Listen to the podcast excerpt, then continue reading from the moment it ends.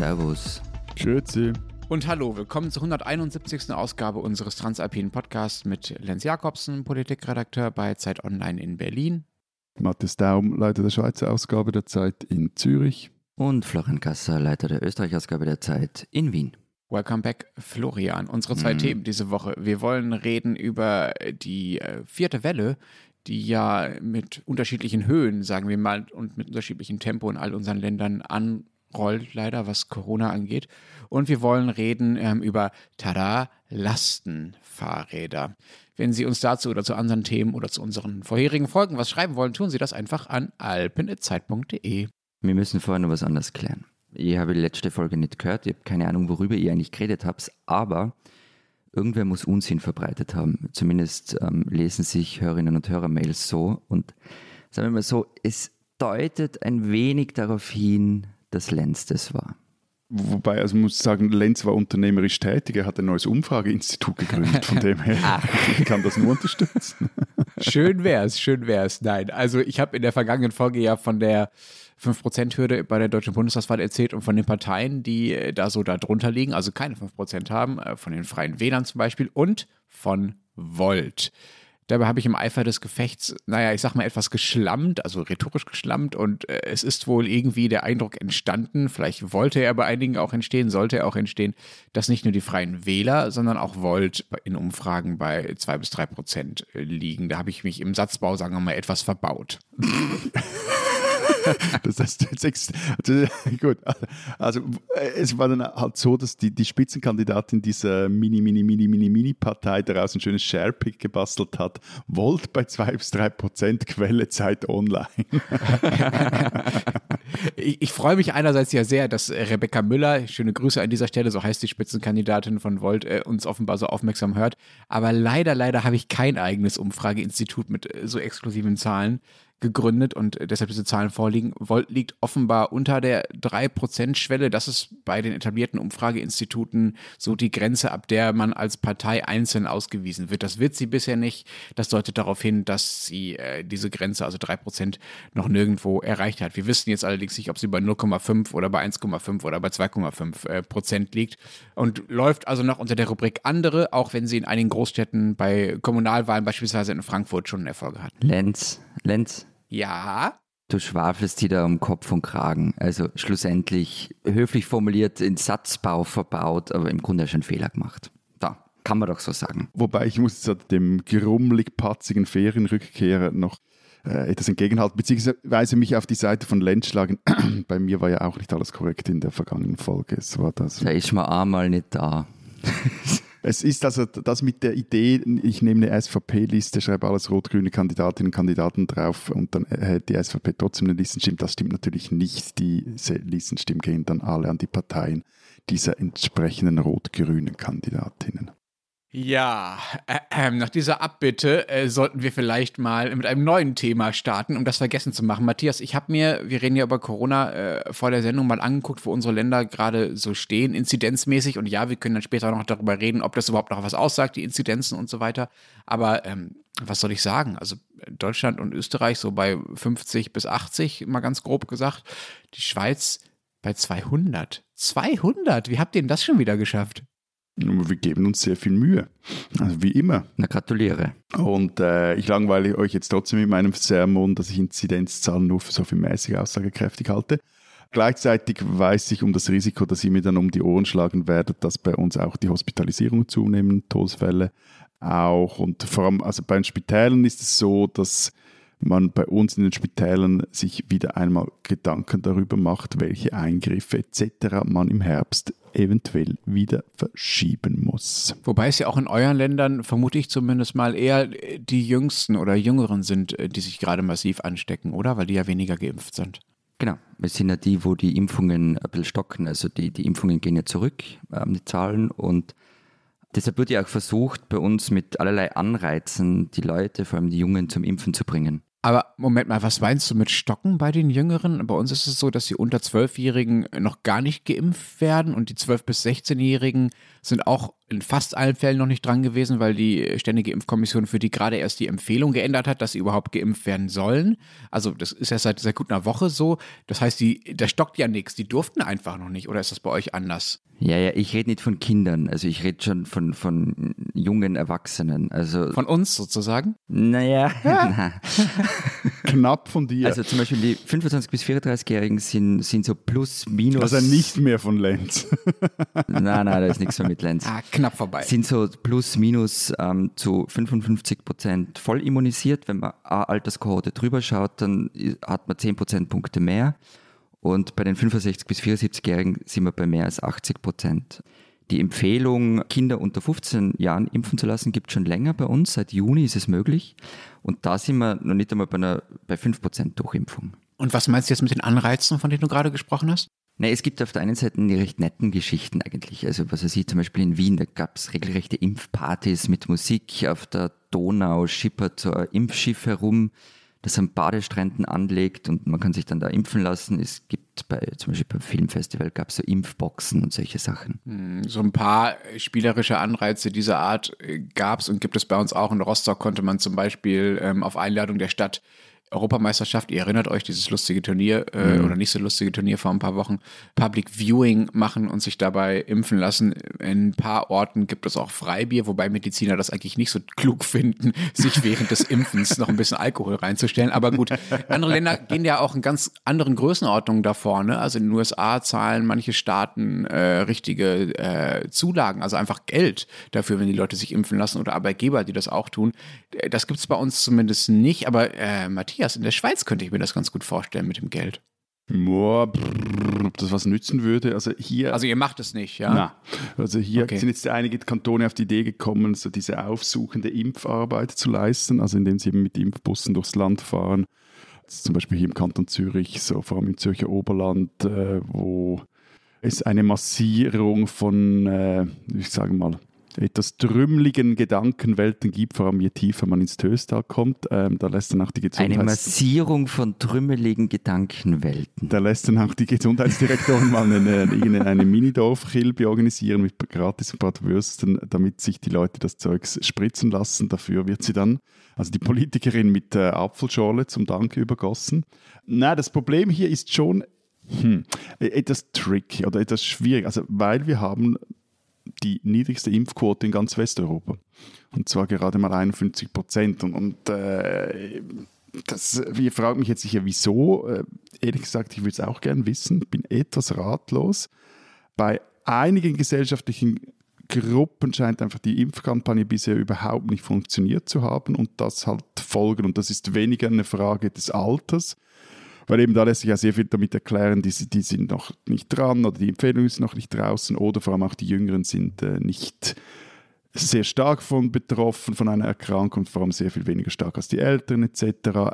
Nein, der, der Punkt ist, dass es vor allem, also NZZ am Sonntag muss so sagen, die hat jetzt mal bei den Spitälern recherchiert, wer liegt da eigentlich mit Covid-19 und das sind zum großen Teil Personen mit Migrationshintergrund und viele von denen sind eben aus den Ferien in der Heimat zurückgekehrt. So sind meist schlecht qualifizierte, schlecht informierte Leute oder solche. Und das finde ich ist eben auch ein Punkt, der hierzulande vielfach außer Acht gelassen wird, die einfach neben der Arbeit und den Nebenjobs weder Zeit noch Energie aufgebracht haben, sich mit dem Impfprozedere zu befassen. Also ich meine, wir Sesselfurzer äh, mit unseren Bürojobs. Wir haben uns ja da irgendwie Wochen im Voraus so diesen Tag und dann noch den Folgetag freigehalten, weil wir uns das halt alles auch leisten können. Aber wenn du dann als Putzfrau vom einen Job zum anderen gehst und der Mann äh, arbeitet auch noch, dann ist es halt etwas anderes. Und dann gibt es auch so affige Arbeitgeber wie zum Beispiel die Schweizerische Post im Besitz des Bundes, die findet, nö, geimpft wird nicht während der Arbeitszeit. Oder gibt es noch andere affige private Arbeitgeber wie die Migro, die auch finden, nö, geimpft wird nicht während der Arbeitszeit. Das macht ihr bitte in eurer Freizeit, die lieben Kassiererinnen und Kassierer.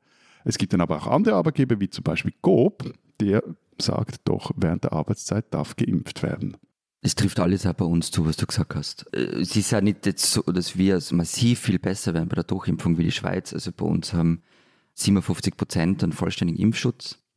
Aber übrigens, diese Idee mit Geld fürs Impfen, die gibt es ja bei uns. Also der Wirtschaftskammerpräsident Harald Mara hat das vorgeschlagen, ähm, einen 100 Euro Disco Disco-Gutschein zum Beispiel. Was ist denn ein Disco-Gutschein? Naja, es gab ja schon mal vergangenes Jahr, da haben wir, glaube ich, schon mal geredet in Wien so einen Gastro-Gutschein, den jeder Haushalt kriegt hat, wo du ins Restaurant gehen hast kennen und der, so ein Disco-Gutschein, das wären halt 100 Euro, die du in der Nachtgastronomie dann verpulvern kannst.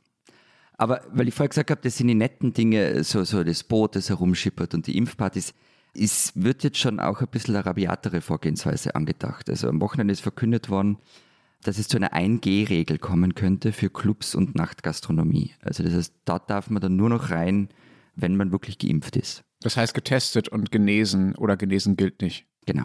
Das wäre ja das 3G, ne? Getestet, genesen, genau. geimpft. Das gilt derzeit 3G, aber ist eben Ja. für gewisse Bereiche wird ein Ja. 1G Krass. angedacht. Das wären ja schon fast französische Verhältnisse, ne? Da ist ja die Impfquote sehr niedrig und die Impfverweigerung sehr hoch. Da wird ja jetzt versucht, mit, mit solchen, mit solchen Zwangsmethoden die Leute zum Impfen zu bringen. Ich glaube, man kann das Zwangsmethoden nennen.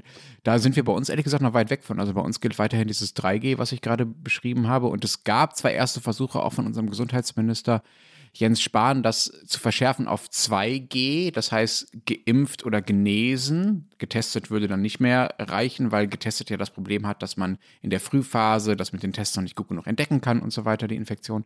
Aber das wurde bisher immer abgeschmettert, also von der Justizministerin und auch von anderen, äh, die politisch äh, darüber mitentscheiden, weil es halt ja immer hieß, also immer die Ankündigung war, es soll keine Ungleichbehandlung geben von Geimpften. Ja, und vor allem, es ist ja in Wahrheit schon, äh, wenn man das natürlich ausdehnt, als äh, Form von de facto einer Impfpflicht durch die Hintertür. Ja, also in Deutschland gibt es dafür das Wort der kalten Impfpflicht. Ne? Mhm. Das ist, glaube ich, das, was du meinst. Das stimmt. Andererseits bin ich schon der Meinung, dass es irgendwann darum gehen muss, Leute, die sich aus, meinetwegen aus Überzeugung, ähm, aber dadurch äh, ja auch einem mit einhergehenden Egoismus nicht impfen lassen, dass man die durchaus auch anders behandeln kann als Geimpfte. Aber das müssen wir vielleicht hier gar nicht aufmachen, die Diskussion. Jedenfalls würde ich nicht darauf wetten, dass es bei dieser 3G-Regelung in Deutschland für immer bleibt, wenn die Zahlen weiter steigen. Ich kann mir durchaus vorstellen, dass es dann auch hier auf 2G oder 1G geht. Trotzdem noch ein Satz zu deiner Äußerung. Aber das Interessante an, den, also an dieser Recherche der NZZ am Sonntag ist eben, wenn du eben nachfragst, wer liegt jetzt in den Spitälern, dann sind es eben nicht diese Typen aus dem Töster mit den trümmeligen Ideen, die mit irgendwelchen großen Treicheln das Coronavirus wieder zurück in, nach Wuhan jagen wollen, sondern es sind eben eher sozial schlechter gestellte, wirtschaftlich schlechter gestellte Leute. Also Absolut. von dem her äh, finde ich das einfach etwas heikel und der, eben nochmals der Putzfrau einen Vorwurf zu machen, äh, dass sie sich neben ihren äh, schlecht bezahlten äh, Einsätzen irgendwie nicht den Tag frei halten kann, finde ich immer etwas heikel. Absolut. Deshalb finde ich es absolut richtig, dass das noch nicht passiert, diese Unterscheidung. Und deshalb ist das, was du beschrieben hast mit diesen aufsuchenden Impfangeboten, das ist der Schlüssel, auf jeden Fall. Ja? Und das muss es noch mehr geben. Das gibt es hier gerade in Berlin auch schon seit Monaten, weil es ja hier sehr viele Viertel gibt, äh, in denen es Leute gibt, die auf die das zutrifft, was du gerade beschrieben hast, Matthias. Aber trotzdem gibt es halt auch die anderen. Ne? Und ähm, äh, da muss man irgendwann den Punkt finden, in den nächsten Monaten, würde ich sagen, an denen man äh, vielleicht ein bisschen die Policy wechselt. Aber jetzt ist es definitiv noch nicht so weit. Aber in der Zwischenzeit machen wir wieder mal ein gutes Geschäft als Schweizer. Das wollte ich noch betonen. Überraschung. Überraschung, gell? Nein, äh, apropos Frankreich. In, in Genf feiern gewisse Wirte diese französische neue Härte und freuen sich nämlich über zunehmende Gäste aus dem nahen Ausland. Die kommen in der Schweiz halt äh, ohne Zertifikat in die Beiz. Da brauchst du gar nichts. Und auch über die Grenze problemlos. Ja, und das brauchst du nur bei Großanlässen und die Clubs brauchst du ein Zertifikat zurzeit. Überall sonst können es die Veranstalter verlangen, tun es aber meistens nicht. Wobei, das könnte sich jetzt auch ändern. Also, wenn Sie, liebe Hörerinnen und Hörer, diesen Podcast genießen, es könnte sein, dass der Bundesrat in seiner Sitzung am Mittwoch darüber berät, eine Covid-Zertifikatspflicht für Restaurantbesuche einzuführen. Die Kantone könnte das eigentlich selber veranlassen, aber sie fürchten, und das für einmal wohl zu Recht, dass dann einfach ein Beizentourismus einsetzen würde, also vom einen Kanton in den anderen. Und das ist ja bei uns nicht sehr weit jeweils. Wie läuft es denn bei euch an den Schulen? Das sind ja äh, die Orte, an denen nun da die meisten an, anderen Altersgruppen zwar noch nicht so durchgeimpft sind, also noch nicht bei 80 Prozent liegen, äh, wie du das von den Älteren beschrieben hast vorhin, Florian, sondern vielleicht auch nur bei 50 Prozent. Diese Schüler, also die, sagen wir mal, unter 16-Jährigen, um die geht es ja vor allem, ähm, sind ja zum allergrößten Teil noch gar nicht geimpft, treffen sich ja aber ständig in diesen Schulen. Das heißt, das sind die Orte, an denen sich die Infektion dann ja wahrscheinlich doch am meisten verbreitet, auch wenn die daraus folgende Krankheit ja für die Kinder meistens dann nicht, nicht so schlimm ist. Macht ihr trotzdem 100% Präsenzunterricht oder wie geht es da weiter? Ja, also da ist äh, Guru normal. Es wird aber in einigen Kantonen und an einigen Schulen mit sogenannten repetitiven Pooltests getestet. Also spucken die Schülerinnen und Schüler ähm, ab dem Kindergartenalter regelmäßig, glaube, sie was zu zehnt in einem Pott, also sie spucken in, in, ein kleines Gefäß und dann wird das alles in einen Pott geschüttet und dann wird das Zeugs getestet. Und wenn dann irgendwo äh, dieses Virus entdeckt wird, dann wird die jeweilige Klasse oder die jeweilige Charge dieser zehn ähm, oder Teil der Klasse wird dann individuell noch getestet. Diese Tests sind aber freiwillig und ja, es gibt Eltern, die nicht wollen, dass ihre Kinder da mitmachen. Wohlgemerkt, das sind keine Nasenbohrtests, sondern das ist einfach Flüssigkeit in den Mund, äh, äh glaube eine Minute. Das ist das, was ich, das ist das, was ich erzählt habe über den Google-Test in Wien, den ich gemacht genau, habe. Genau, so. So, und jetzt fragt bitte nicht, was für Eltern das sind, die ihren Kindern das nicht zumuten wollen. Nee, das gibt es bei uns schon auch. Aber also der Stand bei den Schulen ist derzeit, es wird geprüft. Ähm, wegen Präsenzunterricht. Wann geht die Schule wieder los? das dauert schon noch ein bisschen. Aber es, also grundsätzlich ist die Idee schon, Präsenzunterricht zu machen. Es gibt einen Vier-Punkte-Plan ähm, vom Bildungsministerium, das sieht eben vor Frühwarnsystem für Schulen und elementarpädagogische Einrichtungen, Kindergärten. Regelmäßige PCR- und Antigentests an Schulen, die sind übrigens verpflichtend. Die waren ja auch schon im vergangenen Jahr verpflichtend für die Schülerinnen und Schüler. Es gibt ein Impfangebot äh, an den Schulen mit Impfbussen. Und es sollen auch effiziente Raumluftreiniger im Schulbereich zum Einsatz kommen, wo man einen Luftaustausch über Fenster nicht gewährleisten kann. Weißt du, was ich finde? Weißt du, was ich finde? Irgendwie überall sonst gibt es Gratiswürste außer an den Schulen. Das finde ich nicht okay. Tja. Was heißt denn Frühwarnsystem? Was soll das sein? Abwasseranalysen. Also der Plan ist, dass bei 116 Kläranlagen in Österreich das Abwasser kontrolliert wird. Ähm, angeblich, das kann ich jetzt ehrlich gesagt nur wiedergeben, sind damit rund 75 Prozent aller Schülerinnen und Schüler an den 3062 Schulstandorten erfasst. Und zumindest schreibt das Ministerium so, könne man damit rund sieben Tage vor dem ersten Erkennen der Infektion äh, die Infektion nachweisen und dann halt reagieren. Also das eben von Maskenpflicht in der Schule bis hin zu Homeschooling. Ich finde es ja echt faszinierend, ne, dass diese Abwassertests, du hast ja jetzt schon ein paar Mal davon erzählt, bei euch irgendwie so etabliert sind und auch äh, offensichtlich eingesetzt werden zum, zur politischen Kontrolle oder zur politischen Antwort auf, auf die Pandemie. Bei uns spielen die nämlich absolut gar keine Rolle. Also es kommt immer mal wieder vor, dass Wissenschaftler das vorschlagen und das wird immer mal so modellprojekthaft gemacht, aber das wird überhaupt nicht flächendeckend eingesetzt. Ist doch eigentlich merkwürdig, oder? Die sollten ja eigentlich in jedem Land gleich aussagekräftig sein. Äh, ja, also flächendeckend ist es, glaube ich, bei uns auch nicht. Das sind so, so einzelne Sachen bislang gewesen. Ja, aber 116 Kläranlagen, also ist schon ordentlich. Wird jetzt ja. gemacht, ja, ja. Vielleicht liegt es halt daran, dass die Tests von der Uni Wien und der Uni Innsbruck entwickelt worden sind und wir sie deshalb aus Stolz ein bisschen mehr einsetzen. Aber ich bin auch gespannt, also äh, schauen wir mal, wie gut es äh, für die Schulen funktioniert. Also ich werde es euch dann erzählen im Oktober mhm. oder so. Hm. Ich finde ja, also vieles von dem, was, äh, was ihr berichtet habt, gibt es bei uns auch, aber andere Sachen gibt es bei uns nicht. Also was ich nicht verstehe, ist, warum immer noch nicht in jeder Schulklasse eine Luftfilteranlage steht. Dazu gibt es zwar ein Förderprogramm auch des Bundes, das ist aber einfach viel zu spät aufgesetzt worden. Deswegen kann es jetzt, weil das alles ja genehmigt werden muss und es Anträge geben muss und so weiter, nicht schnell genug umgesetzt werden. Der Digitalpakt Schule, der beschlossen wurde, äh, um bei der digitalen Ausstattung zu helfen, der hat 400 Seiten. Das soll sich der Direktor da mal so neben der Arbeit durchlesen, um dann die entsprechenden Anträge zu schreiben. Ich verstehe übrigens auch nicht, warum nicht zum Beispiel in jeder Kita so Lolli-Tests ausliegen. Das ist das, was bei uns beliebter ist als diese Google-Geschichten oder zumindest in meiner Wahrnehmung weiter verbreitet. Was ist der Lolli-Test, der, der Nasenbohrer? Ja, nee, du lutschst dran. Also du kriegst sozusagen einen Test, an dem man lutschen kann und dadurch wirst du getestet quasi. Das ist das, was für Kinder in meiner Erfahrung hier zumindest am besten funktioniert von dem, was so angeboten wird. Und ich verstehe nicht, warum nicht einfach für jedes Kind jeden Tag in jeder deutschen Kita morgens da so ein Test liegt und gut ist. Das wird einfach den Eltern überlassen und damit ja privatisiert. Ne? Also die sollen sich dann darum kümmern. Ähm, und das führt natürlich zu den Ungleichheiten, die du auch aus den Krankenhäusern schon beschrieben hast, Matthias. Also diejenigen, die weniger Zeit und weniger Ressourcen haben, sich darum zu kümmern, die machen es halt nicht. Das noch zu den Schulen. Was ich noch besprechen wollte, Matthias, du hattest es ja vorhin auch schon angedeutet. Wir haben ja immer mal wieder darüber diskutiert, wie sinnvoll diese Sieben-Tage-Inzidenz überhaupt ist, um den Corona-Stand abzubilden und auch als wichtigster Maßstab für das, wie man dann politisch darauf reagiert. Bei uns gibt es ja nun den Plan, das tatsächlich abzuschaffen Also nicht nur den Wert zu ändern. Der Gesundheitsminister hat immer gesagt, 200 äh, ist das neue 50, was das angeht, eben weil so viele geimpft sind. Sondern bei uns gibt es auch den Plan, das durch eine Hospitalisierungsinzidenz zu ersetzen, äh, womit quasi gemessen wird, wie stark die Krankenhäuser schon ausgelastet sind. Wobei das dem Gesundheitsminister ehrlich gesagt reichlich spät einfällt, nämlich jetzt, wo die vierte Welle halt schon angelaufen ist und man eigentlich noch ein paar Wochen braucht, um sowas dann auch im Gesetz zu ändern und so weiter. Wie ist das denn bei euch? Setzt ihr noch komplett auf diese Sieben-Tage-Inzidenz oder wonach richtet ihr die Politik aus? Wir haben das, ähm, wir haben das in den vergangenen Monaten schon gar nicht mehr gemacht. Also der Vollständigkeit halber, die Sieben-Tages-Inzidenz liegt in Österreich derzeit, glaube ich, bei 91 oder sowas.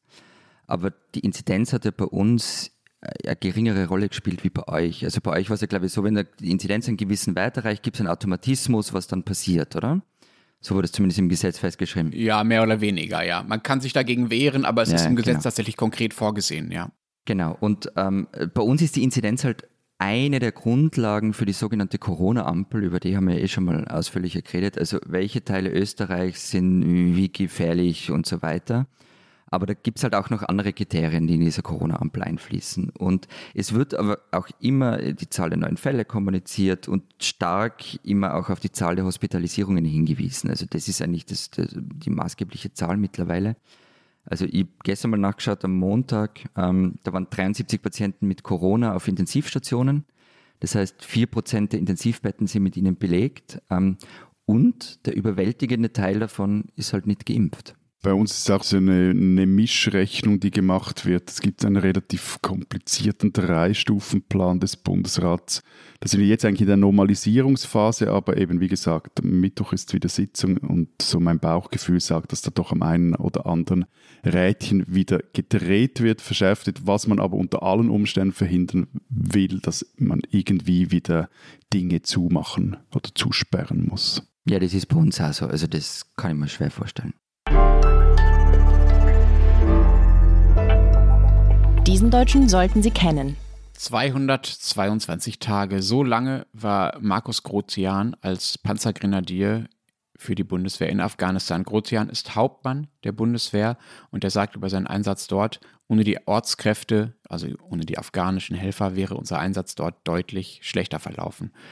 Grotian sah dann, wie der deutsche Staat mit diesen Ortskräften umging. Er erschwerte ihnen die Visaerteilung, sie sollten ihre Flüge selbst zahlen und durften auch kaum Mitglieder ihrer Familie mitnehmen. Also handelte Grotian selbst. Er gründete das Patenschaftsnetzwerk Afghanische Ortskräfte e.V., einen Verein also. Er sammelte Spenden und begann nicht nur damit den Ortskräften durch diesen irren bürokratischen Prozess zu helfen, den man durchlaufen muss, um irgendwie als Helfer der Deutschen es aus Afghanistan nach Deutschland zu schaffen, sondern er mietete auch Safe Houses in Kabul für sie. Ursprünglich waren diese Häuser mal dafür gedacht, dass die Ortskräfte, die ja aus vielen Teilen der, des Landes kamen, äh, in Kabul unterkommen konnten, während dort dieser sehr langwierige und schwerfällige Visaprozess äh, von ihnen lief. Dann wurden diese Häuser zu Schutzorten äh, vor der immer unsicheren Lage auf den Straßen in Kabul, als die Taliban dann vormarschierten. Und als schließlich die Taliban Kabul einnahmen, mussten Grotjan und seine Mitstreiter diese Safe Houses auflösen, also ihren Ortskräften sagen, haut ab, kommt irgendwo anders runter, ihr seid dort nicht mehr sicher. Es war sehr knapp. Von einem Safehouse berichtet Grotian, dass zwei Stunden nach der Räumung dort die Taliban mit ihren Gewehren vor der Tür standen.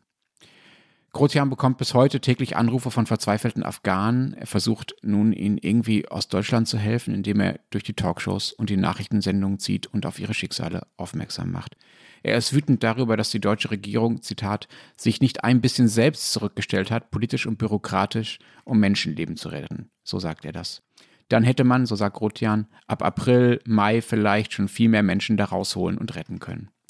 Markus Grotian hat genau das getan, sich selbst zurückgestellt, um anderen in seiner Freizeit zu helfen, um anderen das Leben zu retten. Er versucht zumindest dort zu helfen, wo der deutsche Staat hätte helfen können, es aber halt einfach nicht getan hat. Er und seine Mitstreiter sind deshalb Deutsche, die man kennen sollte.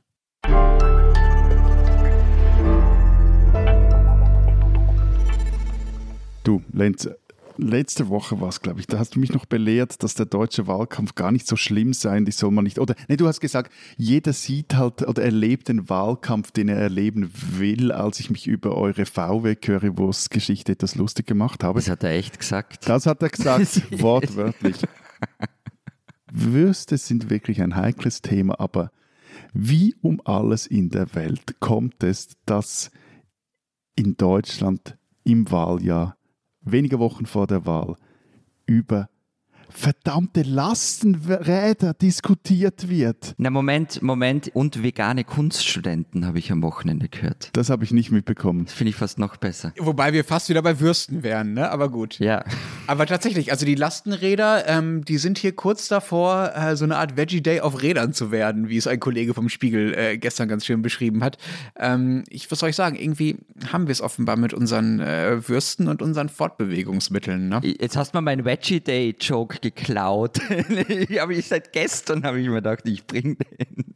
Ja, was ja lustig ist, immerhin bringt diese Diskussion die Kreativ eine gewisse Kreativität bei der bürgerlichen Presse in Deutschland zum Vorschein, weil die Welt jetzt gerade einen Kommentar titelt, das E-Lastenrad ist das Arschgeweih, damit ist vermutlich das Tattoo gemeint, ist das Arschgeweih des Allnatura-Adels.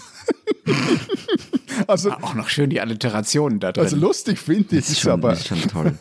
Aber ich finde ja, also ganz abgesehen davon, ob man das jetzt blöd findet oder nicht, dass Lastenfahrräder den deutschen Wahlkampf dominieren. Also ich finde Arschgeweih gehen gar nicht. Da können wir uns gleich drauf einigen. Ist mir völlig egal. Also wirklich. Wir müssen jetzt über die wichtigen Dinge diskutieren. Ja, okay. Na, aber ich finde Lastenfahrräder super. Und vor allem dann, wenn, und jetzt wird Matthias gleich an die Decke gehen, wenn sie elektrisch betrieben sind. Spitzendinge. Ja gut, also bei aller Liebe zu muskulösen Velowadlis und entsprechenden Oberschenkel, aber ein Gargo-Velo ohne Motor, mit dem du dann wirklich auch noch was transportieren wirst, willst, das ist dann so schon sehr sportlich. Also ja, wobei ich bin immer mit so einem gefahren, also und ich bin jetzt nicht der sportlichste Mensch der Welt und ähm, wenn die Übersetzung gut ist und die Schaltung gut ist, dann es geht schon aber es sollte halt wirklich nur flach sein. Stimmt, wir haben deine Kettlebells aber lange nicht mehr gesehen, Florian. Ja, ich bin jetzt in Wien, da habe ich keine. Er fällt aus der Form, der Kollege. Ja. Aber auf jeden Fall, bevor wir über Arschgeweihe und irgendwie nichts mehr so muskulöse Büroleiter sprechen, ich finde diese Dinge, also diese Lastenräder, nee, ich finde die also eine ähm, gute Ergänzung im innerstädtischen Warenverkehr, können zahlreiche Lieferfahrten mit dem Auto, dem Lieferwagen vermieden werden, aber dass man jetzt daraus ein Wahlkampfding machen kann, verstehe ich echt nicht. Das ist mir irgendwie zu deutsch. Ja, ich erzähle jetzt mal kurz, was passiert ist, ja, damit ihr bitte, vielleicht alle bitte, auf Stand bitte, seid ja. und auch die Hörer selber entscheiden können, ob sie sich mit euch mitempören oder nicht. Also, der äh, grüne Finanzpolitiker und Bundestagsabgeordnete Sven Kindler hat das vorgeschlagen. Der hat nämlich mal bei der Bundesregierung nachgefragt, äh, wie viele Lastenräder denn aktuell gefördert werden vom Bund. Es gibt nämlich schon ein Förderprogramm für Lastenräder, allerdings eigentlich nur für Unternehmen, also quasi Dienstlastenräder. Und da kam raus, dass es nur so 700 waren bisher bundesweit, also verschwindend gering. Äh, Kindlers Vorschlag ist jetzt 1000 Euro pro Lastenrad, auch für Privatleute, bis zu eine Milliarde Förderung insgesamt in vier Jahren. Das macht, wenn man das umrechnet, maximal eine Million geförderte Lastenräder in vier Jahren. Daraufhin gingen die, äh, die Gegner äh, sozusagen ja äh, durch die Decke. Klientelpolitik hieß es da, Geschenke für Besserverdienende, ein äh, chronisch pöbelnder, grünfeindlicher, eigentlich un unerträglicher Kolumnist verglich sie dann äh, gleich mal mit den äh, Taliban. So, das ist so das Level hier. Die spinnen, die Deutschen. Danke fürs Zuhören. Na, ja, dieser eine Deutsche spinnt sehr. Darauf können wir uns einigen. Zumal der Taliban-Vergleich so schräg ist, weil denen ja anscheinend das Geld ausgeht. Also die können ja sicher nicht. Gar nicht erst darauf eingehen, auf diesen Vergleich. Also, ja, okay. Aber wie, wie ich meine, wir haben in Österreich ja auch Gaga-Debatten. Das machen wir seit dreieinhalb Jahren, reden wir über unsere Gaga-Debatten. Aber wieso? Lenz. Ich mein, wie du meinst, wieso die sich so aufregen? Ja. Ja, das ist nicht ganz einfach zu erklären. Also die Erklärung derjenigen, die äh, den Lastenrädervorschlag verteidigen und da eher auf Seiten der Grünen stehen, ist, äh, weil halt die andere Seite, also ihre Gegner, geradezu äh, religiös ans Auto glaubt. Ne? Also alles, was in Konkurrenz zum Auto tritt, auch politisch, wird dann als Angriff auf, auf ihren Glauben und auf das, was sie so ausmacht, verstanden und auch als Angriff auf ihren Status quo. Man muss ja dazu sagen, E-Autos beispielsweise werden ja mit viel größeren Summen gefördert in Deutschland. Ja, also da geht es um äh, mehrere tausend Euro, die die Leute kriegen. Und die sind ja viel, viel teurer. Die gibt es ja quasi nicht gebraucht. Die musst du quasi neu kaufen. Das heißt, es geht erst bei 20.000, 30.000 Euro überhaupt erst los. Und wenn man den Lastenfahrrädern vorwirft, dass die nur von den Reichen gekauft werden, vermeintlich, dann muss man das natürlich den E-Auto Tesla-Käufern erst recht vorwerfen. So. Also der Tesla-Käufer ist der kleine Mann des Wahlkampfs. Genau, der Tesla-Käufer ist irgendwie der, der Normalfall und Standard und da gibt es irgendwie keine soziale Ungleichheit. Aber das Schlimme ist, dass äh, der grünen Wähler sich ein Lastenrad für 3000 Euro mit 1000 Euro fördern lässt. Also da, da gibt es so eine absolute Ungleichheit. Das würde ich auch schon unterschreiben. Aber meine Antwort wäre, warum es diese Aufregung gibt, weil Lastenfahrräder halt ikonisch und bildlich tatsächlich vor allem in bestimmten Bezirken bestimmter Großstädte vorkommen und weil sie nahezu zu 100 Prozent mit dem grünen Milieu verbunden sind. Also ganz ehrlich, ich kenne persönlich niemanden, der ein Lastenfahrrad hat, der nicht zumindest damit sympathisiert, grün zu wählen oder gar Parteimitglied ist. Äh, das ist, sagen wir mal, nur mein anekdotisches Wissen, aber die öffentliche Wahrnehmung deckt sich, glaube ich, sehr stark damit. Die Grünen plakatieren Lastenfahrräder im Wahlkampf. Ja, also das ist keine äh, kein Symbol, was ihnen aufgepfropft wird, sondern das wählen sie zum Teil selbst. Und deshalb ist so eine Förderung unabhängig davon, ob sie jetzt eine konkrete klimapolitische Wirkung hat, was ja eigentlich das ist, worüber man eigentlich reden sollte, etwas, was als Klientelpolitik wahrgenommen wird. Nicht ganz zu Unrecht. Nach dem Motto, die Ärmeren sollen halt endlich mal lernen, nicht mehr so viel Billigfleisch zu kaufen und wir gönnen uns derweil mal eine neue Kinderkutsche. Also eben, man kann ja über diese Klientelpolitik Vorwurf vortrefflich streiten, aber wie du selber gesagt hast, also das äh, da sind ja die anderen Parteien nicht äh, ohne Fehl und Tadel. Du meinst wegen der Autos? Ja, generell. Also was, was, was da, also Autos oder. Aber ja. das ist natürlich ein schlechtes Gegenargument zu sagen, ja, wir tun das für eure Wähler, aber ihr macht ja auch was für eure als Klientelpolitik. Das ist natürlich keine gute Antwort. Sag ich ja, sag ich, sag, sag ich, sag, sag ich. Er sagt ja nicht, dass die Parteien das tun sollen, sondern wenn wir drüber reden, ja. was Klientelpolitik ist und was nicht. Eben, und die Frage ist ja auch, ist solche Direktförderung überhaupt sinnvoll? Also das Lustige am vorher äh, zitierten äh, Welt Kommentar, Kommentar aus der Welt ist ja, dass der, der Herr, der das geschrieben hat, sich selber auch mal ein Lastenfahrrad äh, subventionieren ließ mit 1000 Euro. Also man macht sich dann darüber lustig, aber das Geld nimmt man dann trotzdem. Weil die, die, Hauptfrage ist ja, wie viele Autos werden dann durch ein, so ein Cargo-Velo ersetzt? Oder steht es das einfach dann, äh, steht dann einfach ein Auto und ein Lastenrad im Carport oder, oder vor dem Haus? Generell, ich, nutze jetzt mal meine Lieblings-NZZ-Floskel, aus liberaler Warte sind solche Subventionen halt sehr kritisch zu beäugen. Aber nochmals, wieso müsst ihr aus all dem eine Glaubensfrage machen? Ja, also ich war jetzt zwar nicht angesprochen, aber ich glaube, ich, ich kann Österreich zum Beispiel nicht ganz ausnehmen. Ähm, ich wollte mich eigentlich was total was Gemeines über das Autofahrerland sagen, freie Fahrt für Porsche-Fahrer und so weiter. Aber ehrlicherweise ist es bei uns schon auch so, nicht in der Dimension, aber zum Beispiel nimm, nimm her die Wiener Sozialdemokratie. Die ist in sich gespalten, also die Wiener Gruppe ist in sich gespalten in jene Parteisektionen in Zentrumsnähe, die sind pro Radfahren, und jene außerhalb, also vor allem die über der Donau, die sind eher so Autoversteher. Ich habe jetzt eher gedacht, das habe mit dem, mit dem Body Mass Index zu tun, der jeweiligen Exponenten. Nein, der, der ist eine Folge davon. Der ist eine Folge davon ähm, also Rad versus Auto, das ist halt auch bei uns so ein echter Ding. Also wenn ich tief in mich hineinschaue, ähm, dann, dann kann ich mir auch selber nicht ganz ausnehmen davon, wobei ich halt wechsle. Also wenn ich zum Beispiel mit dem Rad durch die Stadt fahre, dann, dann will ich nach der dritten Nahtoderfahrung auch an dem einen oder anderen Autofahrer auf die Windschutzscheibe spucken. Wenn ich dann aber selber in einem Auto sitze und vor mir auf der Landstraße zwei Rennradlfahrer nebeneinander fahren, dann empört sich mein Über-Ich schon auch mal kurz drüber. Also ich kann verstehen, wie man sowas emotional sehr aufladen kann.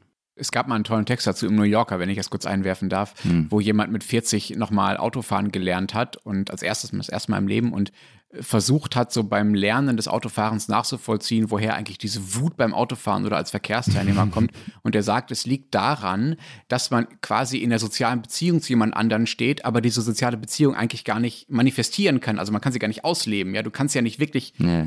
äh, das in Dialog mit dem Rennradfahrer vor dir treten, sondern du bist eigentlich hilflos. Du kannst eigentlich nichts tun. Und das macht dich so wütend. Außer ihm platt zu fahren, aber das tust du ja hoffentlich nicht. Nein. Das heißt, also man bräuchte auf jedes Auto so ein Megafon. Sie da vorne jetzt bitte auf die Seite fahren. Ich komme jetzt in meinem äh, VW ID Free. Ich will jetzt äh, so, oder? Das wäre eine sehr berlinerische Lösung zumindest, ja. Oder schönes Trikot, schönes Trikot, gute Figur. Nein, also es ist natürlich auch so, dass auch, hierzulande äh, das ganze, die ganze Wählerdiskussion sehr emotional aufgeladen ist. Also wenn du bei uns in irgendeiner Stadt, etwas größeren Stadt, politisch punkten willst, musst du einfach möglichst viele Velowege versprechen, kommt immer gut an und gleichzeitig gehört es, sorry, schon wieder ein NZZ-Vergleich, gehört es zum Aufgabenheft eines NZZ-Lokalredaktors mindestens alle zwei Monate gegen den vermeintlichen Velowahn in der Stadt anzuschreiben. Ich finde das Ganze, diese Velo-Überhöhung und Verteufelung, ehrlich gesagt, recht anstrengend und vor allem auch überhaupt nicht zielführend. Also weil Mobilität müsste eigentlich als System gesehen werden, wird es viel zu wenig und ein System, in dem es darum geht, für die jeweilige Strecke das sinnvollste Fortbewegungsmittel zu finden, statt immer, aber lieber eben nicht über den einen richtigen oder falschen Untersatz gestritten, das heißt jetzt Velo oder Auto oder, oder ÖV. Was interessant ist, meistens jene vergessen, die gar keinen Untersatz haben und brauchen, aber auf kürzeren Distanzen halt wirklich am effizientesten sind, nämlich die Fußgängerinnen und Fußgänger. Und sage ich also als Einziger in dieser Runde, der erstens kein Auto besitzt, noch nie eins besaß und zweitens immer mit dem Velo zur Arbeit pendelt. Ja, aber es gibt halt, man, du, du sagst es so ähm, dahin, ähm, dass wir eben, soll sie schauen, welche Strecke, was ist da, welches Fortbewegungsmittel ist dafür geeignet. Es gibt halt einen einfachen Grund, warum das nicht so gesehen wird. Also warum Mobilität nicht als A-System gesehen wird, weil die Infrastruktur mich dazu zwingt, in der Alltagsentscheidung mich für das eine oder das andere zu entscheiden, weil es nur sehr wenig integrierte Systeme gibt, ähm, die zusammenpassen. Ja, aber, aber das wäre ja die Aufgabe einer cleveren Verkehrspolitik, anstatt äh, 1000 Euro pro Lastenrad einfach so zu fordern. Voilà. Und sich, ne?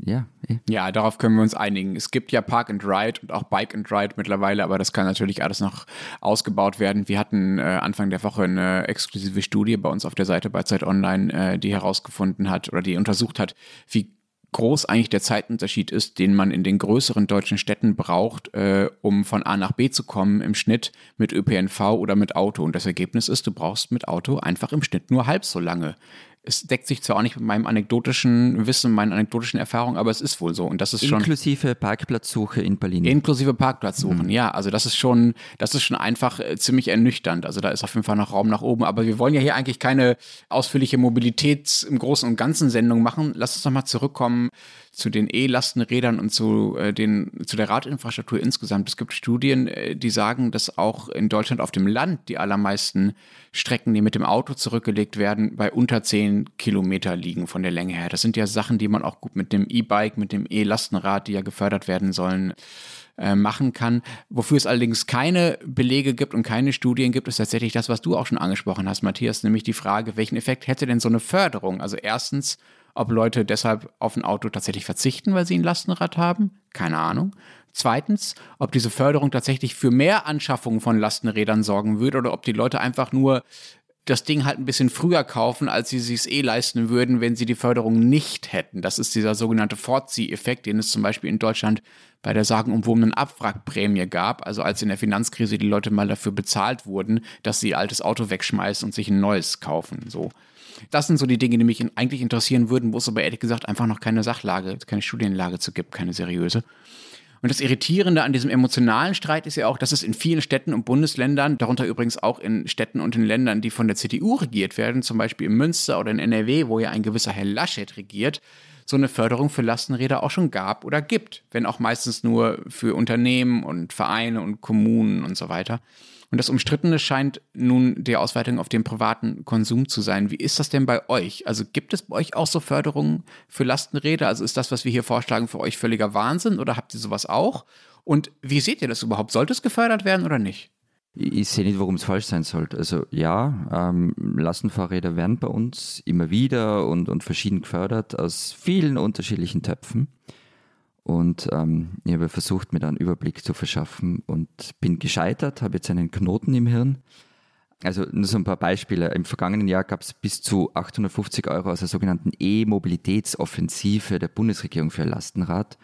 Und also das ist jetzt bunt, das ist recht einfach, aber es gibt dann eben in einzelnen Städten, in einzelnen Bundesländern verschiedenste Förderungen und man muss dann allerdings immer nachschauen, ob der jeweilige Topf schon ausgeschöpft ist, was oft sehr rasch der Fall ist. Das ist, gilt für Privatpersonen, aber es werden natürlich auch ähm, Lastenfahrräder für, für Unternehmen gefördert. Also in Wien zum Beispiel werden elektrische Lastenräder gefördert bis zu 50 Prozent. Ist ja wieder ein kompliziertes System. Und wenn man dann zum Beispiel, da wären wir jetzt bei dem mit dem, was steht im Carport, steht dann ähm, ist Auto und das Lastenfahrrad drinnen. Aber wenn man dann ein mehrspuriges Fahrzeug mit Verbrennungsmotor auch noch verkauft, kriegt man noch einmal 500 Euro Bonus. Also deinen Radtrack, dein Pistenfahrzeug. In Wien. Ah ja. äh, bei uns ist es ähnlich kompliziert, aber also äh, eben, es gibt aber nicht so viele so Direktförderungen. Es gibt gewisse Privatinitiativen. Äh, in Genf, meines Wissens, kriegt man einen Batzen fürs Cargo-Bike. In mehreren Städten äh, gibt es Cargo-Sharing-Bikes, die auch teils gefördert wurden. Aber eben, also äh, wie gesagt, ist sinnvoll, äh, das Ding ist sinnvoll, ob man es so fördern muss oder ob es andere äh, Varianten gibt, wie man das besser fördern kann. Auf jeden Fall ist es, wie hat kein einziges einzelnes Verkehrsmittel nicht die Silver Bullet, um irgendwie die Mobilitätswende zu wuppen. Aber Florian, wenn ich es richtig verstehe, gibt es dann bei euch, anders als jetzt zumindest in Genf und in einigen deutschen Städten, keine Förderung für private Lastenräder. Ne? Doch, doch, das war das, was ich davor erzählt habe. Also das war viel privat. Okay. Du kannst jetzt Private dein, dein Lastenfahrrad fördern lassen, aber es gibt zum Beispiel ganz andere Dinge, also Fahrräder allgemein oder E-Bikes. Ähm, es gibt sogenannte Jobrad. Ähm, das funktioniert so, Unternehmen kann der Mitarbeiter dem Mitarbeiter ein Rad, ein Fahrrad zur Verfügung stellen, ähm, das dann dienstlich und privat genutzt werden kann. Dafür kriegt das Unternehmen wiederum eine Förderung. Und wer dann als Dienstnehmer das Fahrrad hat, bezahlt dafür monatliche Nutzungsgebühr. Die Idee ist eben, dass der, der Restbetrag dadurch abgestattet wird, mehr oder weniger. Und nach vier Jahren kann man das Radl dann für einen symbolischen Betrag ganz kaufen. Es ist dann auch nur ein steuerlicher Vorteil und so weiter. Und eben gilt für E-Bikes und für normale Fahrräder. Nur ganz, ganz kurz dazu. Als Besitzer eines Jobrads mhm. kann ich sagen, dass das zumindest in Deutschland äh, anders läuft. Ne? Das ist das gleiche Prinzip, nach dem übrigens auch Dienstwagen finanziert werden. Das ist quasi ein Leasingmodell, das deshalb günstiger ist am Ende für alle, weil es einen Steuervorteil gibt. Also auf die Anschaffung dieses Autos oder dieses Fahrrads bezahlt der Arbeitgeber der es kauft und dann verließ an den Arbeitnehmer bezahlt hat, einfach quasi keine Steuern, also nur 1% oder 0,5 äh, Prozent. Das das ist der Grund. Ich habe noch eine äh, Frage für Dummies sozusagen, Bitte. für Alpendummies äh, wie mich, der ich ja hier im äh, Flachland lege. Äh, ich bin mir gar nicht so sicher oder ich wüsste gerne von euch, ob die Dinger bei euch überhaupt exzessiv genutzt werden. Das ist ja, wie ihr selber gesagt habt, Welche Dinger? die Lastenräder. Das ist ja ganz schön anstrengend, mhm. so ein Ding äh, mal Berge hochzuradeln und dafür habt ihr ja doch ein paar mehr als wir hier. Deshalb habe ich ja von den elektrisch Betriebenen gesprochen. Aber ich meine, das mit den Bergen ist halt so eine Sache. Gell? Also die stehen nicht in ganz Österreich rum. Ostösterreich, äh, auch wenn ich das oft behaupte, aber Ostösterreich ist halt doch recht flach. Und man wohnt halt selbst in Bergregionen oft in Tälern. Aber äh, grundsätzlich hast du natürlich einen Punkt. Also in Wien kann ich recht mittlich mit dem Radl mal umdüsen. Ich könnte auch an der Donau entlang bis Salzburg fahren und das wäre mehr oder weniger nicht komplett flach, ich weiß schon. In Innsbruck allerdings, da wohne ich zum Beispiel ein bisschen auf einer Anhöhe. Und ich muss gestehen, da sind wir jetzt gar nicht beim Lastenrad, das ist mir fürs normale Radl schon zu steil. Also das sind rund 120 Höhenmeter. Das mag sportlich total super Herausforderung sein, aber einen Einkauf mag ich so nicht erledigen. Und da kommt dann zum Beispiel das Ding zum Einsatz, das die Freundschaft von Matthias und mir belastet seit Jahren. Dein äh, Land Rover? Na, also mein nicht vorhandener Land Rover, aber mein Kleinauto kommt da nicht zum Einsatz. Aber mein türkises E-Bike. Ich weiß schon, du magst es nicht, aber da wenn man auch bei diesen Carports, was steht dann da rum? Also ja, ich habe auch ein Auto, aber das E-Bike ist halt wirklich auch zum Autoersatz geworden. Also ich lege halt Strecken zurück, damit die ich sonst mit dem Auto gefahren wäre. Und die mache ich jetzt damit. Ich will es nicht mehr missen. Und verstehe nicht, warum du so ein E-Bike-Gegner damals warst in unserer E-Bike-Folge. Also gegen dein türkisches Monster bin ich einfach prinzipiell, egal was kommt. Aber ich war generell nie gegen E-Bikes, wenn es eben darum geht, Distanzen oder die Topografie zu überwinden, die man mit einem normalen Velo nur mit sehr viel Schweiß und einer stark überdurchschnittlichen Fitness äh, bewältigen könnte. Weil eben, also wie du jetzt gesagt hast, dann, dann werden E-Bikes zur realistischen Auto-Alternative, auch im Pendlerverkehr, gerade halt abseits der Hauptrouten, wo sich einfach nie eine ÖV-Verbindung lohnen würde. Was es abseits dieser Hauptrouten ja dann aber auch braucht, sind vernünftige Fahrradwege. Darüber haben wir jetzt noch gar nicht geredet. Das ist ja eigentlich das, was viel wichtiger ist, gerade weil diese Lastenräder ziemlich breit sind und da ja auch Platz wegnehmen. Vielleicht reden wir darüber dann einfach nächste Woche. Die spinnen, die Österreicher. Vergangene Woche haben wir uns in dieser Rubrik über den österreichischen Innenminister Nehammer empört, dem angesichts des Elends in Afghanistan nichts wichtiger war als möglichst schnell möglichst viele Afghanen aus Österreich abzuschieben, die dort um Asyl gesucht haben und äh, deren Asylgesuch aber abgelehnt wurde. So, und dafür äh, wollte Nehammer oder spielte Nehammer mit der Idee, auch in den Nachbarländern am Hindukusch irgendwelche Lager zu bauen. So. Nun erreicht uns aber über die kleine Zeitung folgende Nachricht. Ein gewisser Roland Fürst, Geschäftsführer der SPÖ Burgenland, schimpft Nehammer, er würde eine Asylpolitik wie, Achtung festhalten, Zitat, wie ein grüner Minister betreiben. Fürst seinerseits drängt auf äh, Investitionen in Asylzentren außerhalb Europas, Terrain und die Ausstockung der Gelder für Entwicklungszusammenarbeit. Europa, sagte er in der kleinen Zeitung, braucht eine Quote für die Aufnahme von Flüchtlingen und da Österreich bereits eine große Zahl aufgenommen habe, soll dies hierzulande nur in überschaubarem Ausmaß für besonders gefährdete Personen geschehen. Weil die Aufregung dann doch recht groß war, nicht nur unter den österreichischen Sozis, ruderte Fürst zurück. Es sei nur eine paradoxe Intervention gewesen, twitterte er. Und weiter Zitat, mir war klar, dass die Lifestyle-Linken unsere paradoxe Intervention nicht verstehen wollen, um die Diskrepanz der türkischen Rhetorik und der Realität aufzuzeigen. Mit Schaum vom Mund geht das halt nicht, zeigt aber auch ihre, vermutlich meint er wieder die Lifestyle-Linken, politische Bedeutungslosigkeit. So, zum einen bin ich wirklich beeindruckt, wie ein sich selber als vermutlich sehr bodenständig sehender Sozialdemokrat, wie viele Fremdwörter der in einen einzigen Tweet reindrücken kann. Und zum anderen muss ich sagen, liebe burgenländischen Sozis, lieber Robert Fürst, ihr spinnt.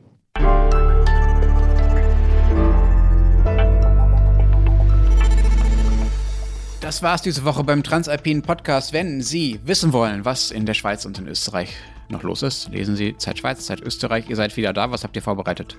Wir haben eine große Geschichte der großen Margrit Sprecher im Blatt und zwar über einen Ritter, ohne Fehl, aber mit Tadel oder mit Tadel, ohne, mit, ohne Tadel, mit Fehl. Auf, auf jeden Fall einen Mann, der sich zum Lebenswerk gesetzt hat, möglichst viele Burgen wieder aufzubauen in der Schweiz.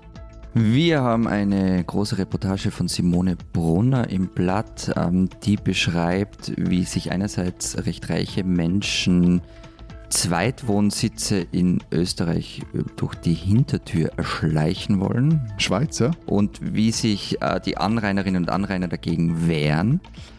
Ähm, und wir haben natürlich auch ein Stück darüber, über die türkise Asylpolitik gegenüber Afghanistan, was es bedeutet und wie realistisch es ist, wenn Sebastian Kurz sagt, unter meiner Kanzlerschaft wird es keine afghanischen Flüchtlinge in Österreich geben. Und wenn Sie wissen wollen, was in Deutschland so los ist, lesen Sie den Rest der gedruckten Zeit oder natürlich Zeit online. Wir hören uns nächste Woche wieder. Bis dahin. Vielen Dank. Adieu. Und tschüss.